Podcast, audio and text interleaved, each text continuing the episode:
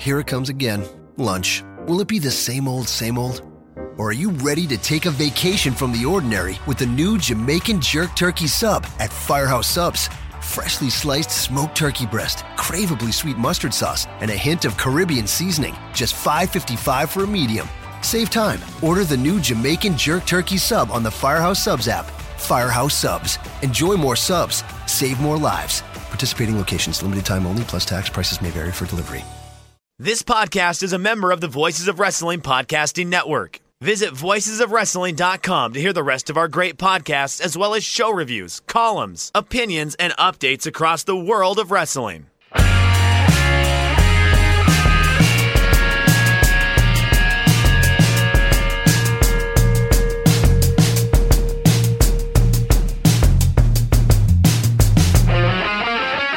It's Shake Them Ropes. My name is Chris Novembrino. I'm joined, as always, by Jeff Hawkins. We're here to talk NXT UK, NXT US, and of course 205 Live. But first, Jeff, the cleanup section. Where do you want to pick up this week? Chris, are you wearing a tuxedo and a monocle and a top hat and a cane? Because we are about to talk about a sophisticated product. Oh, I thought Mr. Peanut was going to make his big debut at the next pay per view.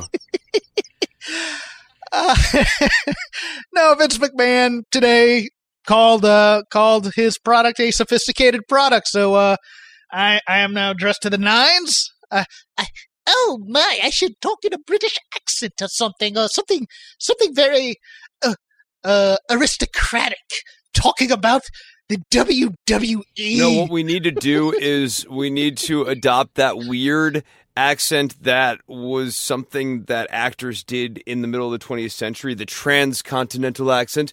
This is how actors used to talk in the 1940s and 1950s, and the way Oh, that James I May- expect my WWE product to be announced. Here comes Seth Rollins. He's coming down to the ring. This is a rogue, a garish young man striving once again to get the title back from that dastardly Brock Lesnar, managed by the scurrilous Paul Heyman.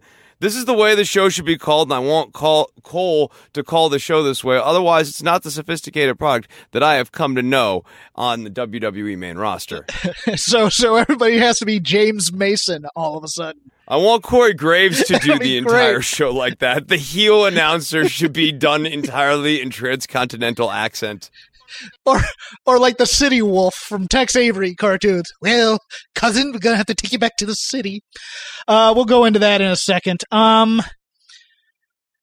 WWE fired a couple of writers and a couple of uh, higher up writers uh, this week, uh, letting go of SmackDown co-lead Steve Guerreri, who had been with the company since 2012, and Steve Oppenheim, who was the in-office lead for Raw since 2011. I have not heard any details on this, nor do I want to go into why they were fired. If I was going to do reckless speculation, it's just they've been there a while, and this is what Vince does to get new blood in. But from our perspective here on Shake Them Ropes, this is bad news because what has now happened is they have now restructured their writing teams, and the writing team for 205 Live has now changed again after having all these great weeks of product. And I am disappointed, Chris. I really am because uh, we- have friends in the company and we had been talking a bit about 205 Live and what a great, you know, great few weeks has it been. And they had had plans and things of that nature. And now it's kind of like They had a groove going. they had a groove, but you know, they had a. It felt like they had ideas, and now it's like okay, new guy in, and when you when you fire a showrunner or a guy that's really high up, even though you have the same writing voices around, sometimes it can be a bit chaotic because you're looking for a show voice, so to speak. So I'm a little saddened by this. I, I you know, I don't blame either the Steves either for ratings being down. Of course, I always blame Vince McMahon because he's the main guy. No, no, that But has to do with 205 Live injuries. Eh, I, as I understand, you see, a lot of key talent has been missing from the roster, which has brought down the ratings twenty percent. In other news, Jimmy Uso arrested for a DUI this morning. two days after they made fun of the Usos getting DUIs on Raw. How tone deaf do you have to be? Number one, No, no, this is a case of art imitating life, my friend. I'm I'm not gonna. I this is I know it's. I- I funny. understand. This is a I recurring understand. problem for the Usos. no. I just. I found it an issue to bring it up on air because, well, drunk driving is one of those things that I have a personal connection to as well. So this may just be prisoner of the moment stuff from me.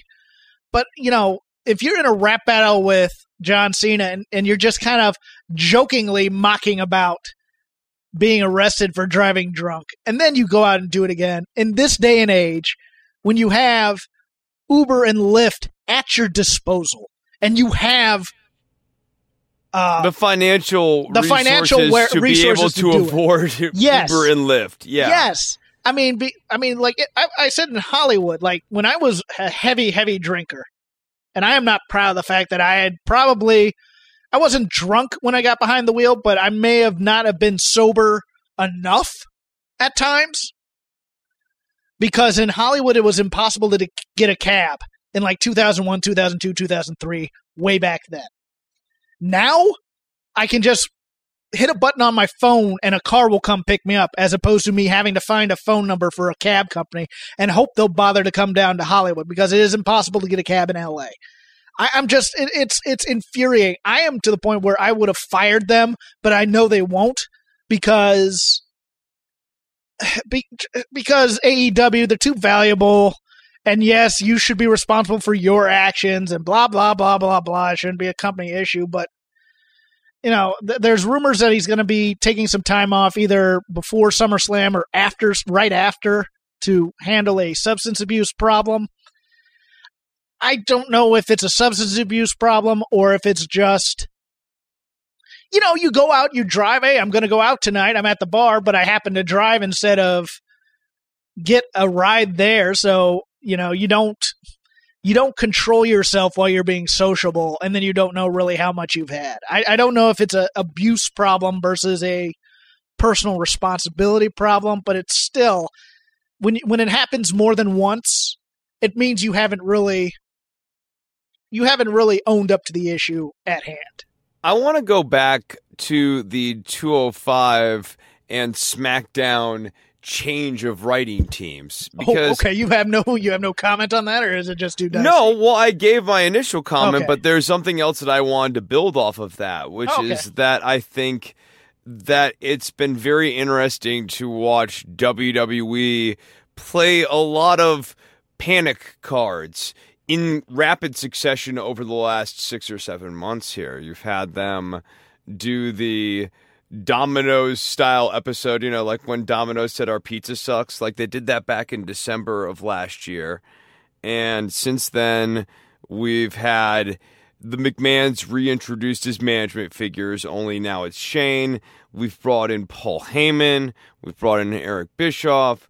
We're changing up the writing teams. We've done the end of the brand split with the wild card. And now we have the 24 7 title. Like, they're trying a lot of different things. And while they're doing this, the ratings keep going down. And now, again, I understand that it's all because of injuries, but it's interesting to look at all of these things in aggregate. And it doesn't look like a super healthy company right now.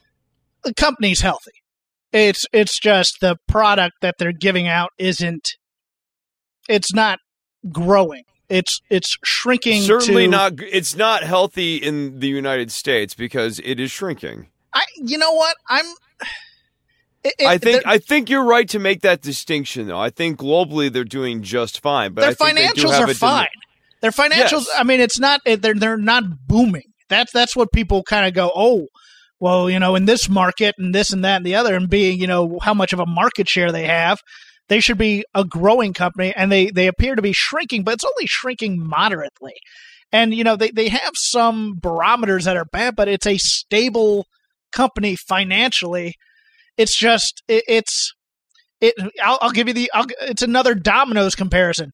Domino's pizza to me isn't very good, but they sell enough of it to stay in business and to be a big part of the market share for pizza. Well, that's because Pizza Hut still exists. Well, okay, but but my point is it it can be bland and not exciting and still Sure. Sure. be financially Speaking of which, to, because we've been alluding to it in both these segments, the Q2 report came out.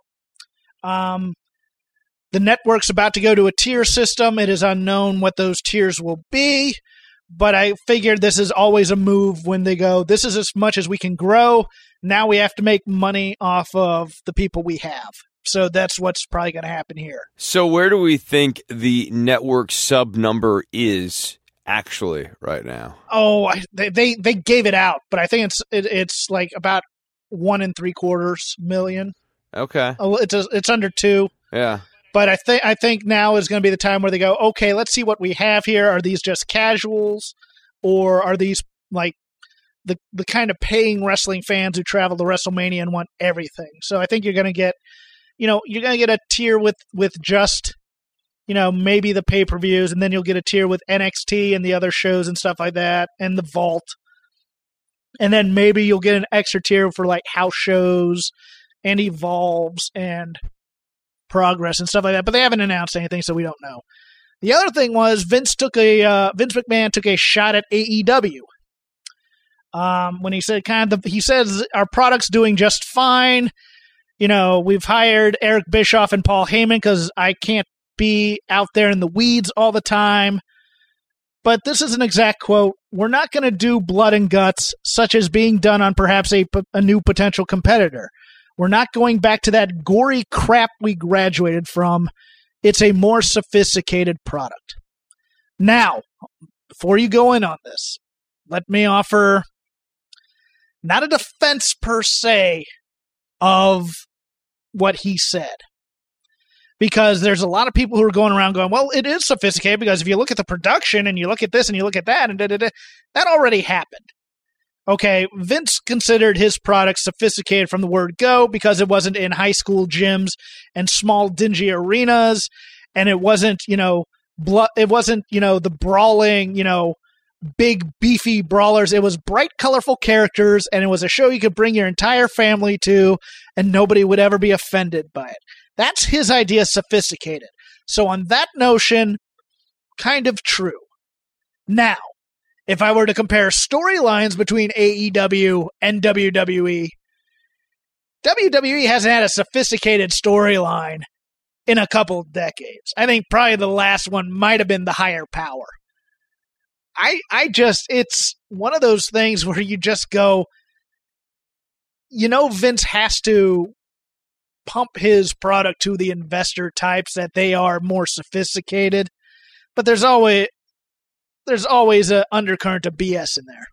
Chris, you are now free to respond. So I was trying to think of the most sophisticated WWE slash WWF storyline. And I think it's probably when the Hart Foundation were heels and feuding with DX. When they were baby had- faces in Canada and heels in America, right? Yeah, Yeah. yeah. And I, I think there was a lot of interesting things going on there. And Bret Hart's character Yes. was really sophisticated. I would Um, say that, he- yeah. Yeah. And even uh, kind of what they were doing with Owen Hart at various points was sophisticated. And then it's a very short list after that. I mean, it's easier to just crack a bunch of jokes, so I'm not going to. Yeah, I, I I was mean- trying to actually give a thoughtful answer as to the most sophisticated thing, and I think it's telling that I have to go back 23 years to If- get to something that's like actually deep. If if your idea sophisticated is accessible, in which all ages can enjoy theoretically That's not your what product. people mean when they say sophisticated. no, I know that, but to him it is. To him, That's it, a different word, though. yes, but but you know he doesn't use words as to what they mean. He uses words to what he thinks they should mean, and it's it's you know it's it's the company double speak, where you know the Drake Maverick R Truth. You know, I'm sorry your marriage is constipated. Oh, the adults will get it because it's a it's adult humor, and the kids will love the funniness of the short guy being clowned by R Truth. Woo, look, it's sophisticated. We can bring everybody to this stuff. That's what he means by it. Now, I, I look, I agree with you on on all that, but I just it's it's yeah, I'm uh okay. Well, you just have to take it for what it is. It's Baghdad Bob saying that, oh no, we're pounding them. Okay, sure. Sure thing, Vince. Um, the, the ratings were up this week, Chris. Um, Raw Reunion and SmackDown. Uh, SmackDown, perhaps because of the teased Daniel Bryan announcement that again was not coming to fruition. But that might not be the writer's fault because Vince McMahon came in at 4 p.m. Eastern and said he hated the show and then rewrote it. Raw Reunion is going to get so a, much confidence. Raw Reunion is going to get a pop because of nostalgia. And look, I I've said it nu- numerous times. WWE nostalgia, I absolutely loathe because it's it's the same complaint as my Hardy Boys complaint. It, it's not giving these legends respect or honoring them. It's hey, you get a chance to dress up in your old costume like it's a Comic Con and come out and say one of your catchphrases or something. It's like Ted DiBiase, who's a legend in wrestling, has to come out and do the stupid million dollar man gimmick still. You know, Ron Simmons comes out and says they're not being honored as actual performers. It's more like the high school. Everyone says the, their catchphrase. It's the high school reunion where nobody ever left their hometown. You know, everybody's still the same. Everybody's in this time capsule of the WWE universe where they never actually left the WWE universe. So Ted DiBiase left Raw and was off of TV, but he was always the million dollar man in bad tuxedos with dollar signs on them. You know, IRS was always IRS when he left and stuff. You know, the Hardy Boys will all, the Hardy Boys will be 60 and they'll have to wear cut off shirts and Jeff will have, yeah, Jeff will have to paint up his face. Yeah, it's it's it's it's that it's that ridiculous kind of nostalgia where you go, God, these guys need a check so bad that they're gonna come to this Comic Con and be a. It's the child actor who has to dress up as the character still when he's 56. You know, like Steve Urkel when he's 70 will be at like the Dallas pop culture convention going, Did I do that? It's that kind of stuff. It was almost all worth it for me, Jeff, for a while when Alundra Blaze had that title because I thought, oh, good, we're throwing it away. we're going to be throwing it away. And that's how this ends. And I was like, it's a stupid but fitting ending for this title. And yet, like a cockroach, it continues to squirm on. Oh, no, that's just, it's the moment they won't let her live down. They'll never let her live down that she did that on TV and got such controversy over it. Oh, that that that was, I, and I like Medusa a lot as a performer, and she's willing to do just about anything. But I, you just kind of go, God, they're gonna they're gonna spike that football again, aren't they? Now, in terms of actual story progression, there wasn't a lot going on, but there was one thing that just made me throw my TV remote across the room which is what I do when I get really frustrated with something. Chris, you recall on SmackDown, one of the storylines was Mandy Rose and Sonya Deville picking on uh, Ember Moon, correct? Yeah, yeah, yeah. They were bullying her backstage. They were, you know, they threw down her Game Boy or whatever the hell it was. They, right. They broke her right. video game and say, You don't have any friends. Who are you going to get to fight us? And she picks SmackDown Women's Champion Bayley. And then after they they beat that tag team, then Ember Moon gets a shot at a gets a title shot after after having a match. And then this week to build it up, Chris, Ember Moon and Charlotte, which I thought they might do. I thought they might do what I said on the Patreon episode, patreon.com slash shake them ropes. I thought they might put Charlotte in here, but it looks like they're gonna put Charlotte against Trish Stratus. They do all that. And guess what Ember Moon does to Bayley For all her help.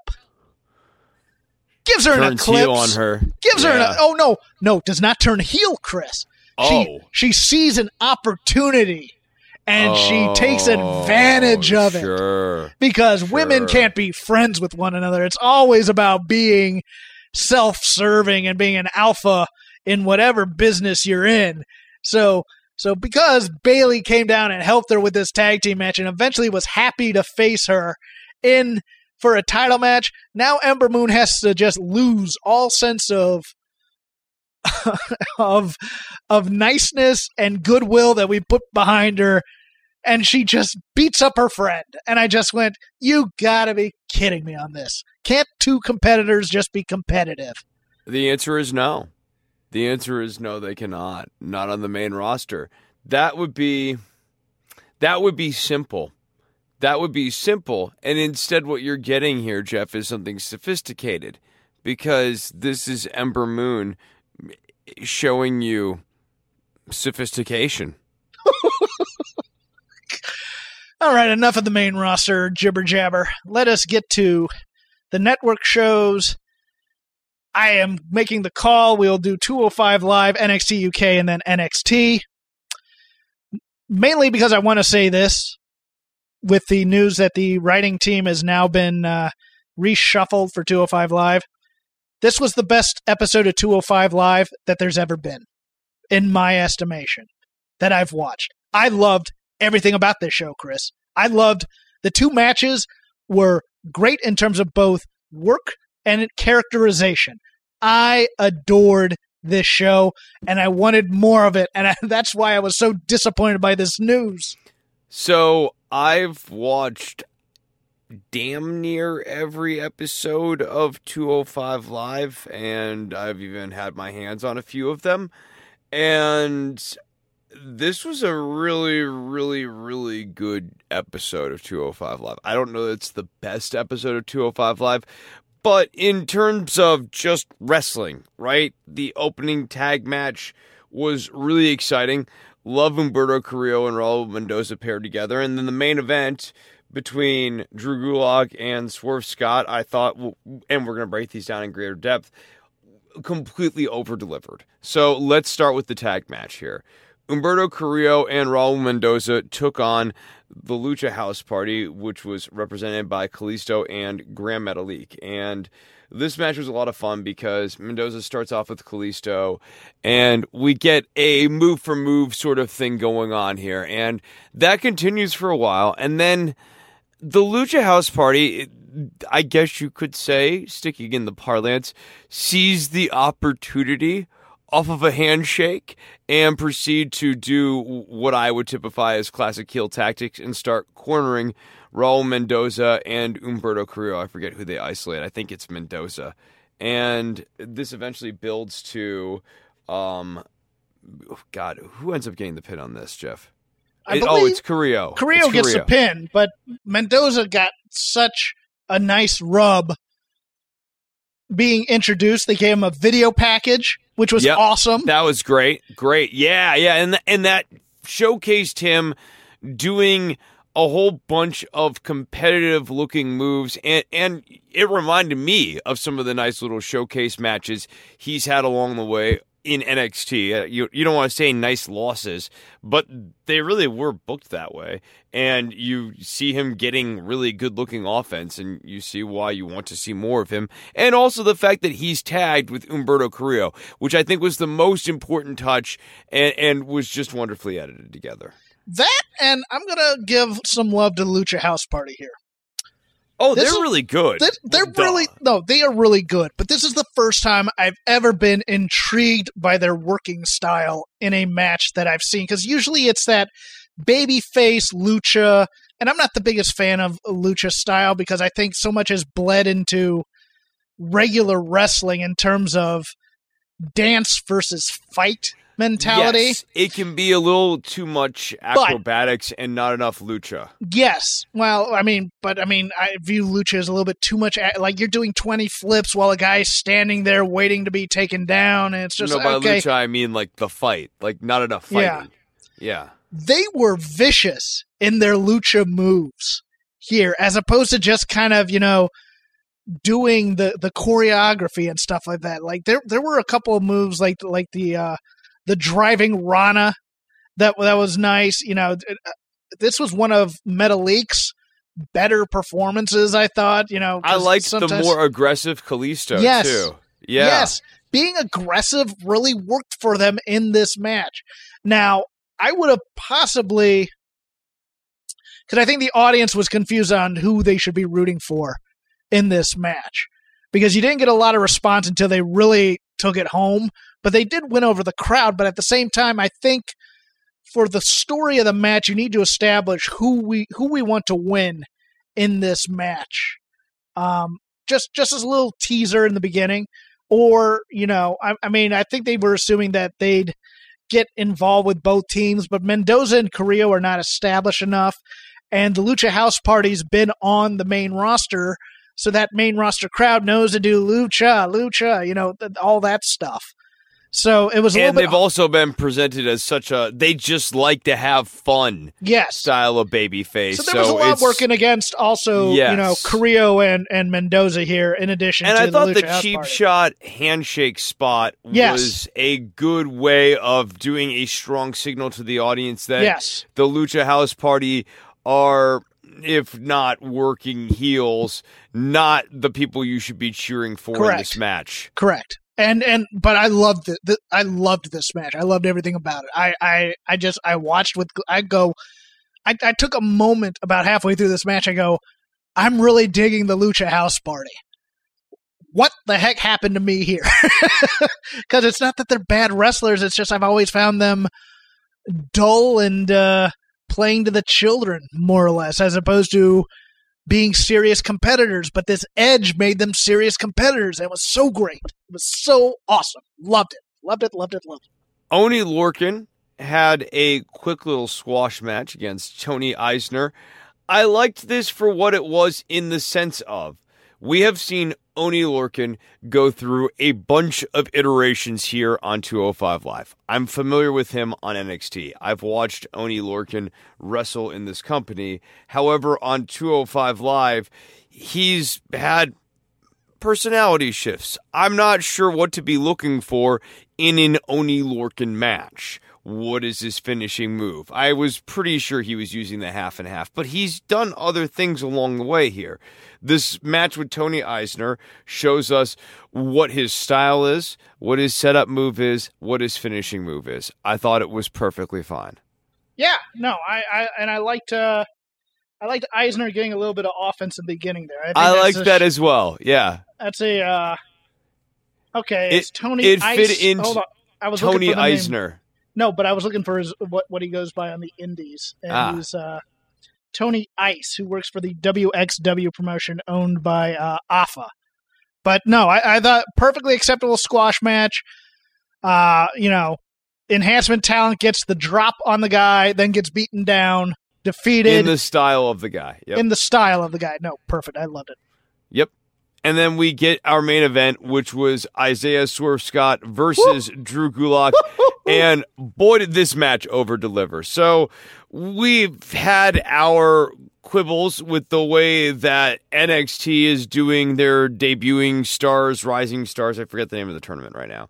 But Swerve certainly overcame the loss in that tournament nicely in this match. And I just love the story of this match. The hand, He- the hand the hand. story. He makes a big sacrifice play, a Pyrrhic victory where he hits Drew Gulak really good with a powerful punch that rocks Drew Gulak and takes a measurable toll from Drew Gulak. However, Swerve ends up getting the less good end of the deal, and the hand continues to bother him throughout the match. And while Drew Gulak is rocked from getting, you know, hit in the jaw real hard, hard enough to hurt Swerve's hand, Swerve's hand is really hurt. And I just I thought this was great. I thought this was really well put together. not only did they get him over in one night in front of a main roster crowd, This was a sophisticated story.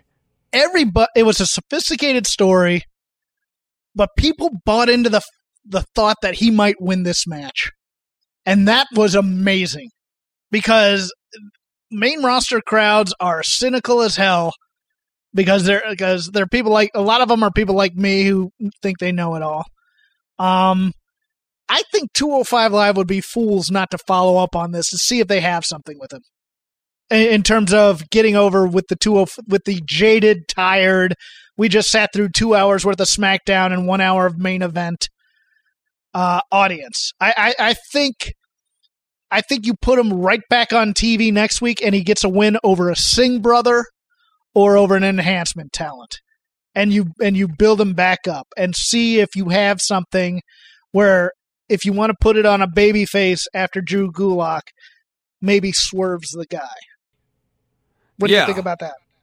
Okay. I think that's interesting. I don't want to take the belt off of Drew Gulak anytime I don't soon. either. I look at this, But I want to contender. I look at this in a different way. So I look at this as a real testament to what Drew Gulak as your sustaining heel champion can do, which is tell these sophisticated long form matches. If, if you want to actually do sophisticated styles of matches, this is it. This is what WWE can present that's sophisticated. And, and what got me to bite on it was not that Swerve was going to win, but that we were telling a story that was I mean, it, had an ending, but it was fresh. It's it's like a good magic trick or a good joke. It's not that you're taking a new subject entirely, right? You know, airplane, not airplane food, but you know, relationships, loss of loved ones, becoming a parent.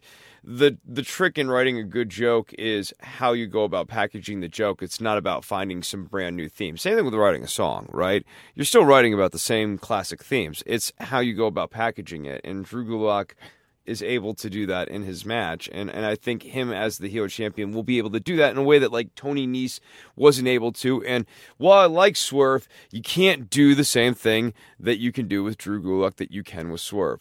No, I, I agree with that. I, I mean, going on your overuse of the word sophisticated to to troll me, uh, or not just to troll me, but just make the joke. I'm sorry, I should have been saying it in my transcontinental accent. Sophisticated. but a sophisticated move would be to have Swerve stay the hell away from Gulak and just start beating everybody else on the roster while Gulak's doing all these stories and then coming back to it.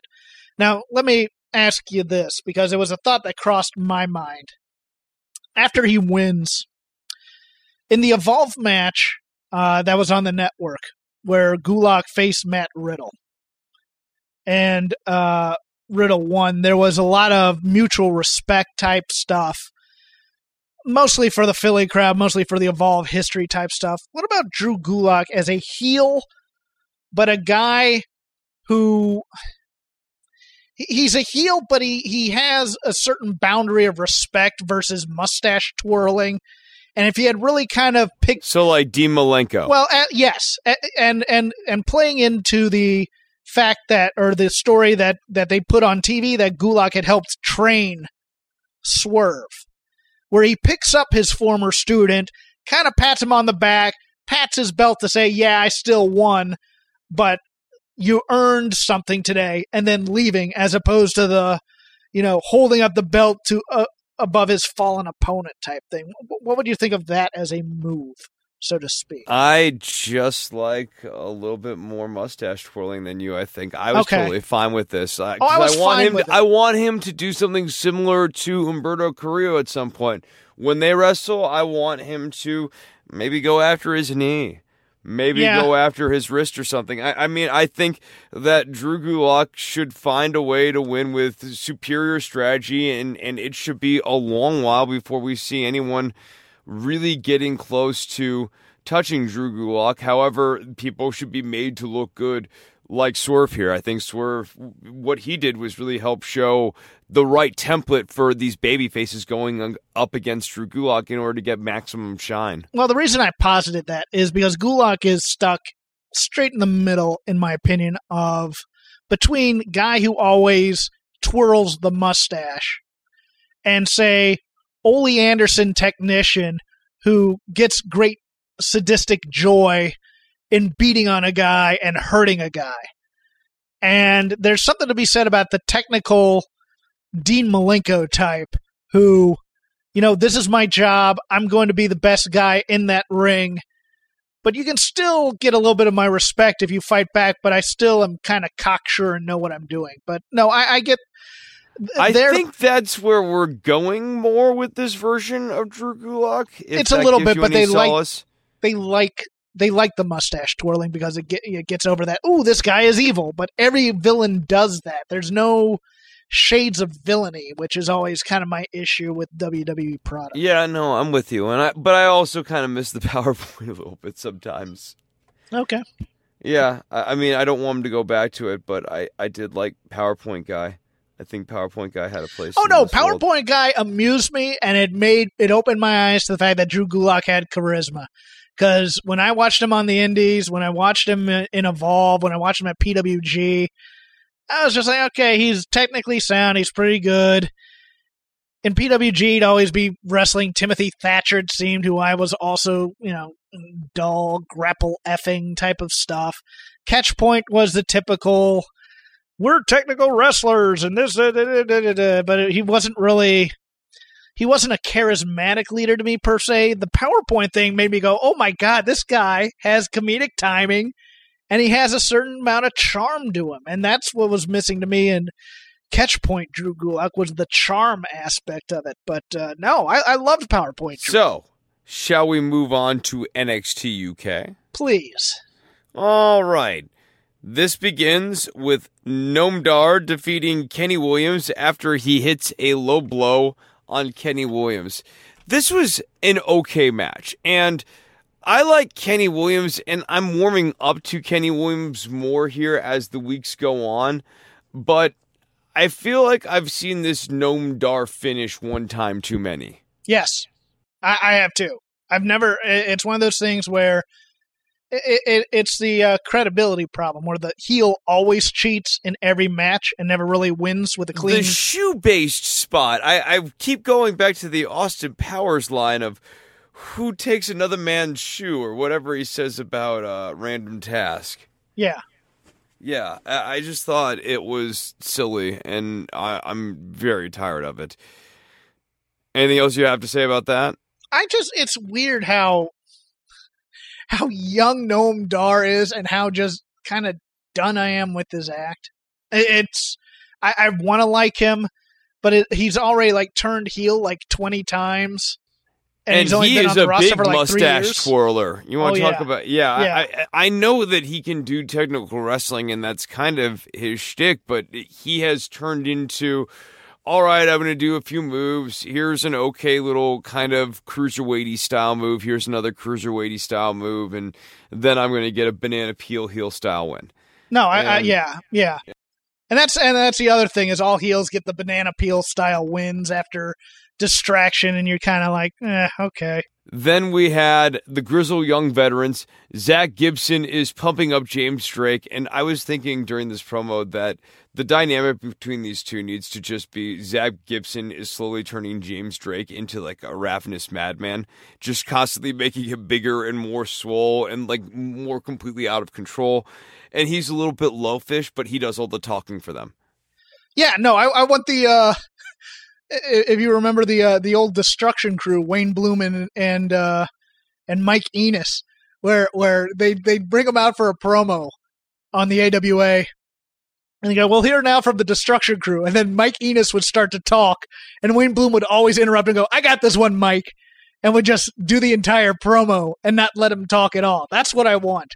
And that's what I think I got here. I, I, I Zach Gibson is amazing on the microphone, and James Drake is perfect as just there. And I'm fine with this. I'm fine with this as a dynamic.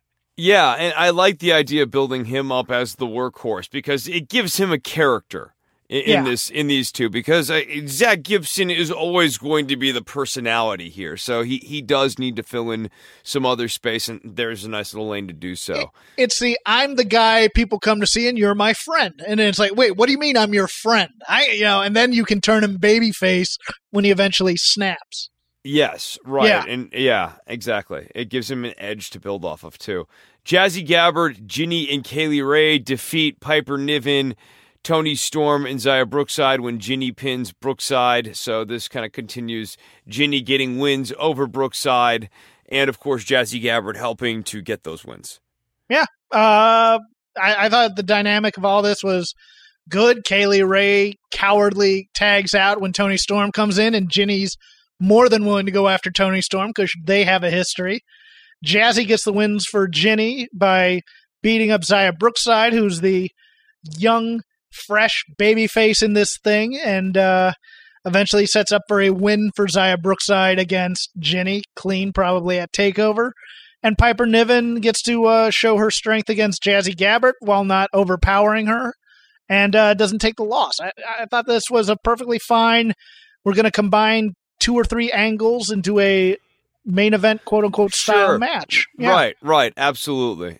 They used to do this in the NWA all the time. It's like, okay, Tully and Arn and Buddy Landel, you'll team against the people you're fighting right now. This is a Yeah. very WCW like Yeah. stuff that we do on the Patreon thing too. I, this is just a classic No, exactly. Saturday You're night right. main event style match. Yeah. It's it's how can we freshen up this angle without having them go one on one? Well, we'll just combine a couple of angles and have them go in a multi person tag match. It's it's perfect. It's great. It's New good. Japan still does this. This is time Yes. tested. This is just good wrestling. It's a It's good, smart. nice. It's yeah, exactly. smart. It's very smart. And then we get into this non-title match with Walter defeating Trent Seven after Walter just obliterates Trent Seven and no one comes to save Trent Seven. It makes sense, and, and I like the fact that this was timed with Pete Dunne's appearance on NXT. Yes. So, like that synchronous nature made this much more believable as Imperium is standing and guarding Walter, just dismantling Trent Seven. Trent's such a great babyface. He is so good at just he's he's the heart and soul of this. But I will say one thing: this show is what fifty two episodes in. I'm kind of over the who built this brand angle for a show where you can remember when it first started under a year ago. Yeah, I, I I do like um I like the continuity of always going back to Trent's bad knee. Yes. But I but I also at the same time kind of want to go. Haven't we dealt on that enough? And if he has a bad knee, how come he hasn't gotten it fully? yeah, and I feel like his knee has gotten better at times too. You know Well, what I he mean? used to Or wear a been brace, and right? now he doesn't. now he doesn't, and hasn't for a while. but I but I like that kind of continuity. But it's but it becomes a story in like every match now. And and at some point you'd think, all right, I'm not gonna have I'm not gonna tag with you until your knee gets better. You know, you you think, you know, logically in storyline, someone would bring that up as, look, you're killing us out there with your knee. Go get it healed before we have another match. But no, I did like that it coincided with Pete Dunne.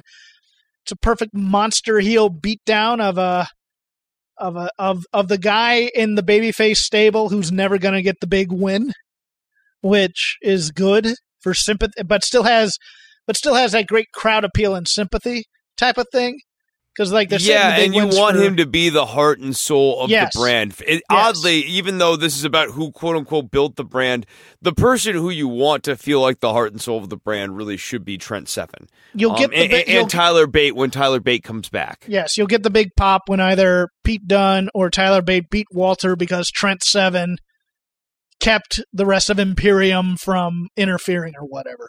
You know that first that first shot Trent Seven gives whoever, you know, at the critical moment moment's going to get a monster pop from the crowd. So yeah, no, I was eh. fi- I was fine with this. I I I thought the camera work was a little weird It was. with with showing the ramp all the time as if you're trying. I mean, I understand what they're I tipping their I, uh, hand. Travis Banks was going to come Yeah. out or something. Yeah, and and that was kind of a bit weird. yeah, it's weird that locker rooms no longer uh, protect each other like they used to. But uh, Especially I- for someone like Trent 7 Mhm. when like the end game is you want him to feel like the face of the brand. What should have happened is your Ashton Smiths and some of Yes. your lower baby face tier The guys should have come out. Yes, the, The geeks should have geeks come should out, come out. and tried to stand up for Trent 7 And and, been like up. this and Yes. gotten beaten up mercilessly by Imperium. yes, Italian Stallion, Pez Whatley, and those guys come down to try and help Dusty, and they can't. Yeah, no, I agree with you. Yeah,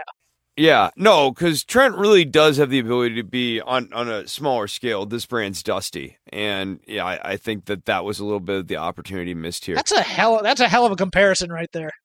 I- and I kind of it agree. works, And I right? kind of agree. Yeah, he's blue. He's the blue collar, not the best shape. Still has a great rap type of thing. I don't think he has he has the charisma of Dusty, but it's a different kind of charisma. But no, Sure. I think that's a that's a that's a pretty damn good uh it's pretty damn good corollary. He doesn't have the political power, I don't think, but uh but it's a good comparison in terms of on-screen characterization. Yeah, and, and I think if you lean into that, and, and and if the writing and the brand sort of thinks about him more like that, you have this wonderful foil for for Walter at some point, and Right. maybe he doesn't beat Walter in the main event of something, and you're not trying to build to Trent getting the belt, or maybe you are at some point. I mean, especially with Pete seemingly doing things on other parts in other brands of the company. It looks like British Strong Style as a trio in regular continuity is done for a bit, and it's going to be Trent and Tyler. And I, I like the idea, maybe, of building to Trent and Walter at some point. I don't hate yeah, that. there, there there is a def- I mean, I think there's an injury question on on uh, Tyler Bate, but there but there's also an issue where British Strong Style are so over as baby faces that it becomes harder and harder to beat them. So yeah, you have to find reasons to get them off TV, and this is perfectly fine. Yeah, absolutely. Absolutely. So then we move on to other NXT, NXT US. And what was the first thing that happened on NXT US? It was Jordan Miles versus Angel Garza. Okay, this is really fun. And they're starting to get the thing that we wanted with Angel Garza going, where the women love him and the men hate him. And that makes for such a fun heel dynamic. Yes, yes, I yeah no I I love this character, and he is. It- It's weird in the in the appearances before this. He was, I mean, he was charismatic and you know trying to get the crowd. He is, he knows how to chew the scenery when it's time, so to speak. In terms of in terms of turning on the heel charm, I'm not so certain I like the Nigel Beth um dynamic concerning Beth is a Angel problem Garza. because she doesn't get over, and, and this is not just here, but I'm talking like more broadly on the show. She does not get over the babyface perspective well, and so there's this gulf where Nigel just sort of bolsters the heel position, and Beth is supposed to be doing the pushback, and she doesn't, and Morrow's just trying to call everything pretty down the middle, and the end result is that Nigel just steamrolls Beth. Well, Essentially, um, in so many words, I'm saying Beth is not very good. well, no, Beth's not very good, but uh, but in term uh, on these matches especially, Nigel's trolling Beth as kind of a prudish married woman, and Beth has to play the "oh my" type of thing when she sees somebody tear off pants, as if you never saw that in an NBA game.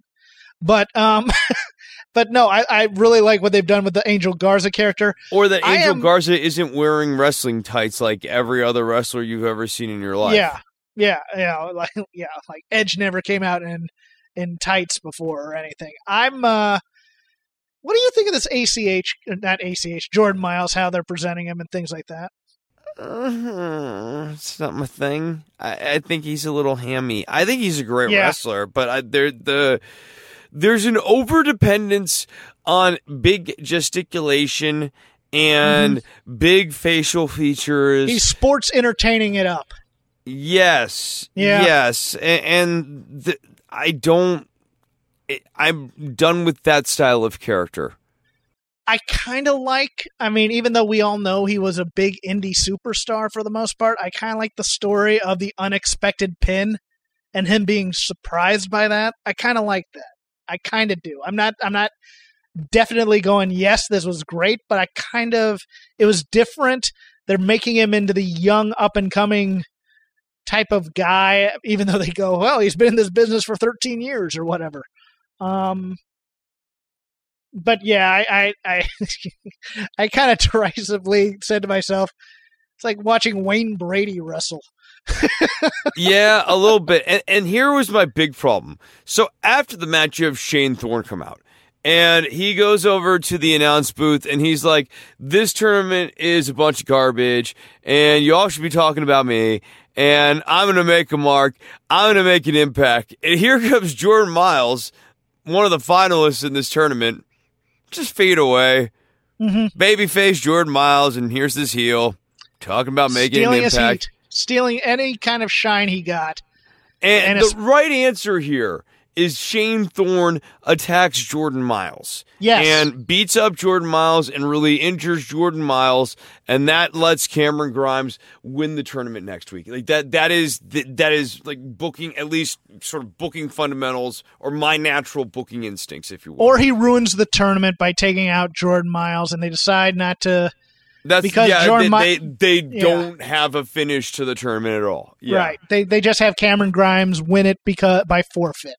And so Cameron gets over as a as a heel because he didn't really earn it and then But either way, Shane we're talking Thorne. about delegitimizing the tournament because of what Yes. Shane Thorne did, putting Yeah. it into Grimes' hands, and and yeah, like that to me is just solid fundamental booking, and not doing that there, you see the cost of that, which is it made Shane Thorne look just utterly impotent. I'm gonna Well, make it- my mark. Okay, how? well it, yeah, but if he does that it, it also eliminates the entire point of the tournament. Was just to introduce all these people whereas you could have just disagree. introduced him. he doesn't. So what ends Okay. up happening in my version of this is Thorne attacks Miles. He injures Miles' ribs. He injures Miles' knee. He beats him up real good. But Miles is the heart of a champion. He wants to win this tournament. But Cameron Grimes, he's pretty damn good. And Cameron Grimes ends up beating and injured Jordan Miles. But we've now met every single person in this roster. We've now been introduced to everyone. Swerve Scott is already off to bigger and better things as well. So he's a success story out of this tournament. Everyone wins. And Shane Thorne doesn't look like a goober. Chris, this is why I'm a bad fan because when when Shane Thorne said, "Yeah, we've been making moments here for I've been making moments here for three years and jumping off scaffolds," and I went, "When has he had a moment?" And then I remembered, "Oh yeah, there was that one tag match where his, where I think he blew out his knee or his partner blew out his knee, and then they weren't seen again." But that was a pretty good match. I was like, "What moments did Shane Thorne ever have here?" And it was like, "Oh yeah, that one time." but uh yeah, pretty basic. But I kind of like Morrow, Morrow's burning anger at somebody taking the headset off his his head. If you watch his facials during that, he's pretty good during this whole time. Nice. Seething. I'll have to uh, catch that the next time someone tries to do that to him because he is fun with facials and that sort of thing. Yeah, Bianca Belair had a very long beatdown of Xia Li, a statement match, upset about losing to Mia Yim, getting rebuilt on Xia Li. I like that they've found what Xia Li is good at and are trying to accentuate the positive and eliminate the negative. But the problem with Xia Li is she's still just not meshing with people. I thought this match did exactly what it had to do. It was a step. I up agree with from a- that. from a straight up squash. It's a little bit higher competition. Xia Li, a little flashy here, but Bianca Belair comes in from the get go, beats the crap out of her. Xia Li gets one hope spot where she just kicks the crap out of Bianca Belair, and I agree with you. Instead of doing a lot of fancy moves, all she did was kick Bianca, Yep. and it felt it felt rough. It felt hard. It felt like she was fighting for her life. And then Bianca Belair kills kills her. I thought that was fine. Yeah, I no, think- there's just timing stuff. Like, like eh, no, I, I thought the actual structure of the match eh, much, much better, and, and does a much better job working with what these two guys are good at. Yeah, I, I yeah, I, I I agreed with your assessment that uh, it, it hid some of Xia Li's um, downsides on it. So I realized something when we were watching these next two vignettes, and apparently you and I both thought that Mia Yim attacked. Um, it wasn't. We it was thought Marina Shafir. It was it Marina was Maria Shafir. Shafir. Yeah, yeah. We we had that wrong. So Yeah. that makes more sense now in the light of this vignette here, where Jessamyn Duke gets attacked. So we see that. Still not loving this Mia Yim character. I get what they're doing. It's to me, it's pretty much signaling that Mia Yim's not going to have any chance against Shayna uh, when the match actually comes because she's beaten up all her help. Um, I liked this, and I liked the kind of the addition of, and I don't know if she really laid into the uh, locker room door shot on the arm to get an actual swear word out of out of Jessamyn, but I I, I dug I, I I- dig this. I just think, uh, yeah, it, it's um, it's not what you, it- it's a nice, it's a nice counterbalance to Candice LeRae in terms of the baby faces that are getting pushed right now. So I was, I'm fine with it overall. Yeah, that's actually an interesting point. I hadn't thought about it like that. The the idea that you do need a contrast from almost sugar sweet Candice LeRae. Yeah, she's the Yim. edgy baby face Yeah, here. I, Yeah. I like that. Okay, okay, that that actually kind of turns the corner on this Mia Yim character for me. Then we had Killian Dain. More about him attacking Matt Riddle. Man, I want to like Killian Dain. I, I'm trying to keep an open mind on this. Um, he's talking up his fight where he's going to lose. So uh, you know, it, it's I- I'm watching it. I'm going, this is pretty good. He explained why he attacked Matt Riddle. I thought it was perfectly logical. Um, but yeah, he's getting built up so he can get beat. So um, continue doing this type of stuff. I was fine with it. Then we had the Velveteen Dream in the ring. I like the outfitting on the Velveteen Dream. They've really found what Velveteen Dream champion swagger looks like. And he starts cutting a promo and he talks about, you know, who's going to come down and have a match with him. He wants a fresh opponent, not Roderick Strong. Roderick Strong comes down. He says, Hey, whoa, whoa, whoa. I pinned you a couple of weeks ago in that tag match, and that means I should be getting a title shot, which is kind of tenuous, which is why it was weird that Regal agreed with Roderick Strong sort of so clearly later on in the show. But Pete Dunne comes out, and Pete Dunne snaps Roderick Strong's fingers and then stares down Velveteen Dream. So here was my problem, Jeff. I feel like Pete Dunne should have obliterated Roderick Strong. I feel like Pete Dunne should hate the hell out of Roderick Strong. And what needed to happen right here was Roderick Strong gets annihilated by Pete Dunne.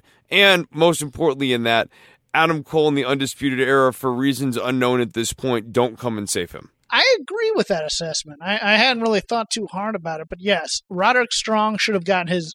He should have just gotten killed by Pete Dunne because Dunne's still mad about the tag team title. Oh, match. yeah, serious comeuppance is still coming there. They should Um, be tag team champions. Yeah, I, I, I think just, and I think Roderick Strong should have been more scared when Pete Dunne's music hit. I think he should have cleared out of there. If you're going to have him still breathing, That is another option. then he I'm needs you to on that. flee. Yes. Um, I also agree. I like this is this is a look I want Velveteen Dream to have because he looks good in wrestling gear, as opposed to how did I put it that one time? Oh yeah, uh, sketch comedy theater where he's like picking up different props to make outfits. Like he has a sailor's hat and a fake mustache and a pipe and you know a roll of quarters around his neck or something. Yeah, no, I, I like I like kind of serious wrestler Velveteen Dream as the champ. I dug this look. I like the big boots. I like the dark colors, kind of uh, counterbalance with the white. I, I I really liked this look on him a lot. I thought Roddy's promo was lacking for a Roddy Strong heel promo. It really was too. It wasn't condescending enough. It wasn't bratty Roddy Strong that we saw on on the Indies. It was. It was more whiny Roddy, which I don't necessarily like, because Roddy Strong has a lot of Miz slash Tully Blanchard slash natural unlikability in him in terms of how he can do a promo. And I didn't see a lot of that come out. And instead, it was just kind of a straight line type of promo as opposed to really diminishing Velveteen Dream as a as as a champion. And I I think it needed a little bit more of that from Roddy, and you know Roddy can do that.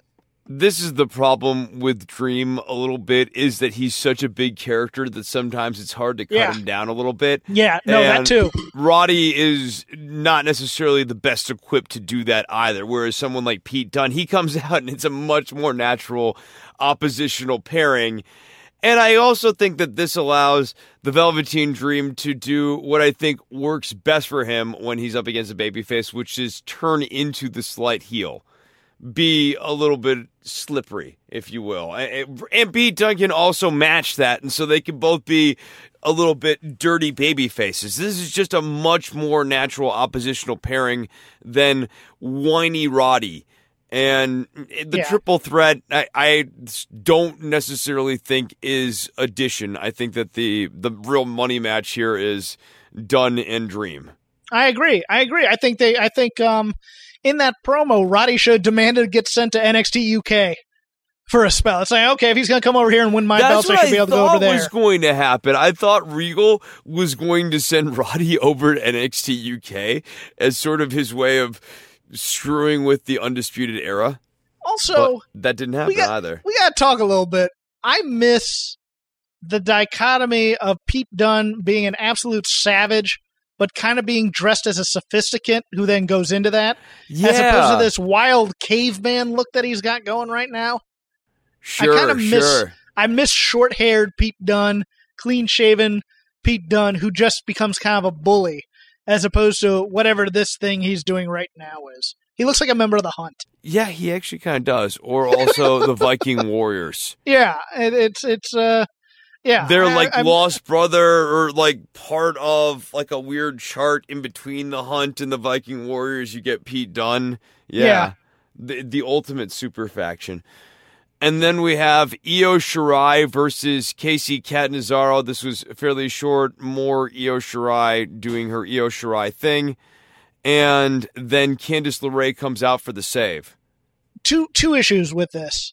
Um, Io Shirai's, I I want to eventually take away the kind of uh, initial sad heel in her entrance. I wanted to kind of be more okay. I've gotten over the I don't need friends type of thing, and now I'm mad.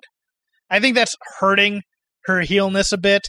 That kind of that that that doe-eyed with tears in her eyes first look she's giving when she has her back to the audience. the goodwill on this character is running thin already, even with that crowd. Okay. I And think then so. I thought I thought the uh I thought the justification of Candice it didn't work for me on commentary. I understood it. I didn't mind it per se, but I thought the way that they were going, and here comes Candice LeRae, and then Beth Phoenix having to come up with a contrived excuse for why This- she's the hitting. problem with Beth is she's not doing the lifting for the baby Yeah. faces that needs to be done. This is what I was opening up the discussion. it's like you could on. say you can say okay it's understandable but i think she's a bit out of hand here for a bit she needs to control her emotions and really understand why this crowd is behind her as opposed to this kind of thing. I thing think the I- better I- way of putting it is look, Io Shirai attacked her for no reason, and this is unfinished business, and sometimes you just have to. I- I think there's a way to defend Candice's actions, but you have to think it out better than the way they did. yeah that, no I, I agree there and uh, kacy catanzaro is someone i want to get see uh killed from week to week i don't know why i think she's great i think she's a wonderful athlete but she's the perfect kind of baby face where i go destroy her, please. she's too perky. She's too perfect. You kind of just want to see heels smash her and see her do great flips when she takes a clothesline and stuff. I, I'm I'm I'm hyped for Kacy Catanzaro as uh, as mid card. Uh, doing some losses to to badass heels types. Now let's talk hyped. I am hyped about Keith Lee and Damian Priest. I thought this match was awesome. I thought Keith Lee looked like a million dollars here. He was a complete star in this match. This was the best Damian Priest match to date. I think that he ended up looking really good here. We're establishing that he's solidly heel. I think the wrong person won, though, to be honest, Jeff. I think that Keith Lee should have won, but they did a really nice job building up to this match. They told two different stories. Damian Priest on a hot streak. He's coming in as this new fiery young kid, a little bit of a heel, a little bit dastardly. Keith Lee trying to find his way back. We had those video packages. NXT built up the intrigue around this match, and then the match itself delivered. I don't know if he was corpsing or if he was meaning to do the smiling the whole time. But it made his character so much better for punish not punishment for uh Priest. priest. It made it so almost to the point where it was I'm the baddest dude on the block and here's this big guy and he's giving me a fight and I'm kind of digging it whereas before I had these other guys who couldn't stand up to me. Finally, someone could fight me. It I, was I almost- loved that. Yeah, it was almost like they were going to be like he was looking to make him a partner eventually. I am uh, I am under the impression. Yes, I don't think Keith Lee should have lost, but I don't think Damian Priest should have lost here too. I think they should have done a non-finish. Finish. Okay. Okay. Maybe. Here's the other thing. I think with the loss and with the way they told this story, and Keith Lee getting angry every time after being kind of the lovable, playing to the crowd babyface, I think he has to turn heel. And I'm hoping that this is how they introduce Stokely Hathaway. Because I think with that kind of loss and with him showing the rage throughout that you know that's in him, I think he has to take it out on somebody. And maybe he takes it out on Matt Riddle, or maybe he takes it out on, on another babyface when they tag team. Oh, if he took it out on the Velveteen Dream. Maybe, yeah. But I think I I thought they might be teasing a heel turn with Keith Lee there for a while, but I thought they might be as well. But yeah, I, I was a little bit confused by this, and and I I don't love the fact that Priest had to take the low road to beat uh, Keith Lee, uh, unless No. we're going to Keith Lee turns heel because he realizes that the heels that taking the high road has made him a pay off. sucker, and he was being angry at the same time. Yeah, the combination of those two things would would do it. Keith Lee's high kick was friggin' amazing. I I could yes, not. I, I that's when I was that out of him. officially in this match. Yeah. Um no, it was a great big it was it was a great Hoss match. And we like Hoss matches here on Shake Them Ropes. Also, Um, Greco-Roman knuckle locks. This is quickly becoming one of my favorite mid-match moves that I'd forgotten about, but I really like this spot. Dude, I marked like hell when he caught Priest. Oh, he on catches the him in, in a power bomb. Oh my god, That was oh, amazing. Jeez, Louise, that was awesome. So that good. was absolutely amazing. I hate that he got out of it. I think he should Yes. they should have paid off the power bomb spot for for that just absolute feat of strength. But I absolutely love. Yeah, no, I, I really enjoyed this match a lot. I was kind of thinking in the back of my head, do either of these guys have a run on the main roster in them, or are they going to be in NXT for two or three years? They're going to look at him and go, "You're too old and cut him." I don't know. Punishment Martinez slash Damian Priest is kind of youthful looking, or almost Yeah, kind of. Undertakery i- in a way. Yeah, you give him that character like like a lumbering kind of guy, and he could do it for you know through his forties if he wanted to. Yeah, yeah. So, I mean, I, I, I think there's something there, but man, yeah, I just love this match. I thought this match Mhm. was really, really entertaining. Anything And, else you uh, want to cover? Yes, we got the uh, uh, we got the stipulations for the Johnny Gargano Adam Cole matches. Ah, yes. Uh, three falls. If it goes to a third fall, William Regal will pick the stipulation. Um, interesting uh, stips. Johnny Gargano picks a street fight, which he had had a few of those with uh, Tommaso Ciampa. I believe they did falls count anywhere versus street fights, but don't quote me on that. Adam Cole, being cocky heel, says, "I'm just going to do a straight one-on-one wrestling match with you." Against So I- Johnny Wrestling, you so see. I assume, yeah, yes, and also the fact that uh, that uh, Gargano had beaten him once in a straight wrestling match, and he is he is determined to always avenge that loss. I think what happens is he Cole wins beats- by like Cole a wins the disqualification or no a counter Cole or the something. s- no Cole wins the street fight. Gargano wins the wrestling match. I- They I win on think each so. other's step specialties, yes. and then and then Regal decides it's going to be Hell in the Cell or something like that. You know, something major, because that's the only major stipulation left for NXT, really, isn't there? hmm.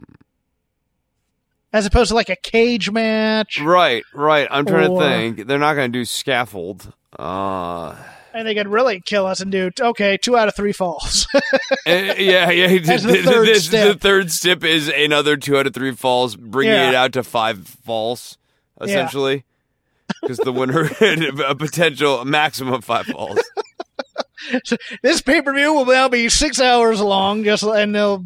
Piss you off wish any you wish for more wishes. Is that Yes. what's going on there? It was weird, you know. Adam- Adam Cole announced that as his stipulation. My stipulation is just a regular wrestling match, and you're kind of like, huh, that's kind of disappointing. Because you think he'd go like no DQ, so the rest of the Undisputed Era could fight or whatever. But at the same time, it's also genius because yes, you call yourself Johnny Wrestling. I'm going to beat you in a wrestling match. So Right, I, I guess right. I'm good with it. I guess I'm good with it. No, I like that. So, because the whole Adam Cole video package thing was about getting into Johnny's life and getting into Johnny's head and sort of dismantling everything that was Johnny's. Um, Yeah. Yeah. So, no, I, I'm cool with that. I, I, I guess you could strike a happy medium here and have Regal come out and announce Kevin Owens as a special guest referee for the third fall. No, no, no, no. They're not gonna do anything like that. I don't know. Um, but I think that covers everything that we have on those three shows. So, with that, Get your plugs in, Chris. okay, Don't worry about TV is where you can find Don't Worry About the Government, but you can also find it on iTunes and on Stitcher. You can find me at C H R I S N O V E M B R I N O. That's at Chris Novembrino. And the All in the Family podcast is my other show, which you can find at allinthefamilypodcast.com and on iTunes and on Stitcher. Our other show, or actually not our other show, this show has a Patreon. You can hear Patreon episodes. Jeff does some. I do some. Sometimes we do them together. It's amazing. You can find it at patreon.com slash shake them ropes. And We owe them a show this week. I think. I think we may need to do something. Something. I think small. that's something small. I'm into that. I'm into that. Maybe we. I'll. I'll let me look. Let me look. I'll, I'll May- maybe that episode of Mid Atlantic that I sent you. Okay. Okay. I'm into that. I'm into that. How long's that? Like an hour? An hour. Yeah. Yeah. Let's do that. Is that like a watch along? We gonna like watch it and then discuss. Yeah, we do a watch along. That'll Let's be do fine. a watch. Yeah. Okay. See, and we plan them out right here at the end of the show. So like you could go and listen to that on Patreon, or you could just hear this tease, and that's lame, right? So Jeff's at Crap Game Thirteen. You can find him on Twitter, and the show is at Shake Them Ropes. This has been a very sophisticated episode of Shake Them Ropes, don't you think, Chris? Oh, Jeffrey Hawkins, I do declare this is one of the finest episodes of Shake Them Ropes we have ever done and might ever do.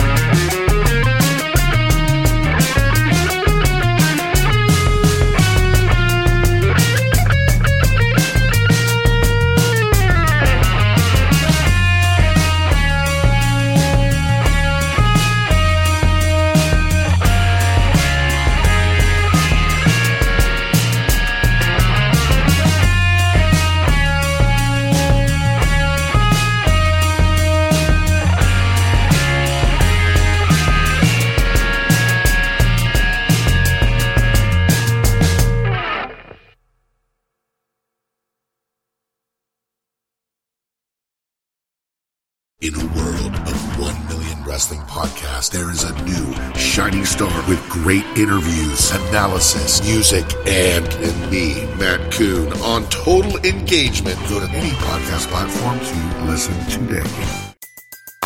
Everybody in your crew identifies as either Big Mac Burger, McNuggets, or McCrispy Sandwich. But you're the filet fish Sandwich all day. That crispy fish, that savory tartar sauce, that melty cheese, that pillowy bun. Yeah, you get it. Every time. And if you love the Filet-O-Fish, right now you can catch two of the classics you love for just $6. Limited time only. Price and participation may vary. Cannot be combined with any other offer. Single item at regular price. Ba-da-ba-ba-ba.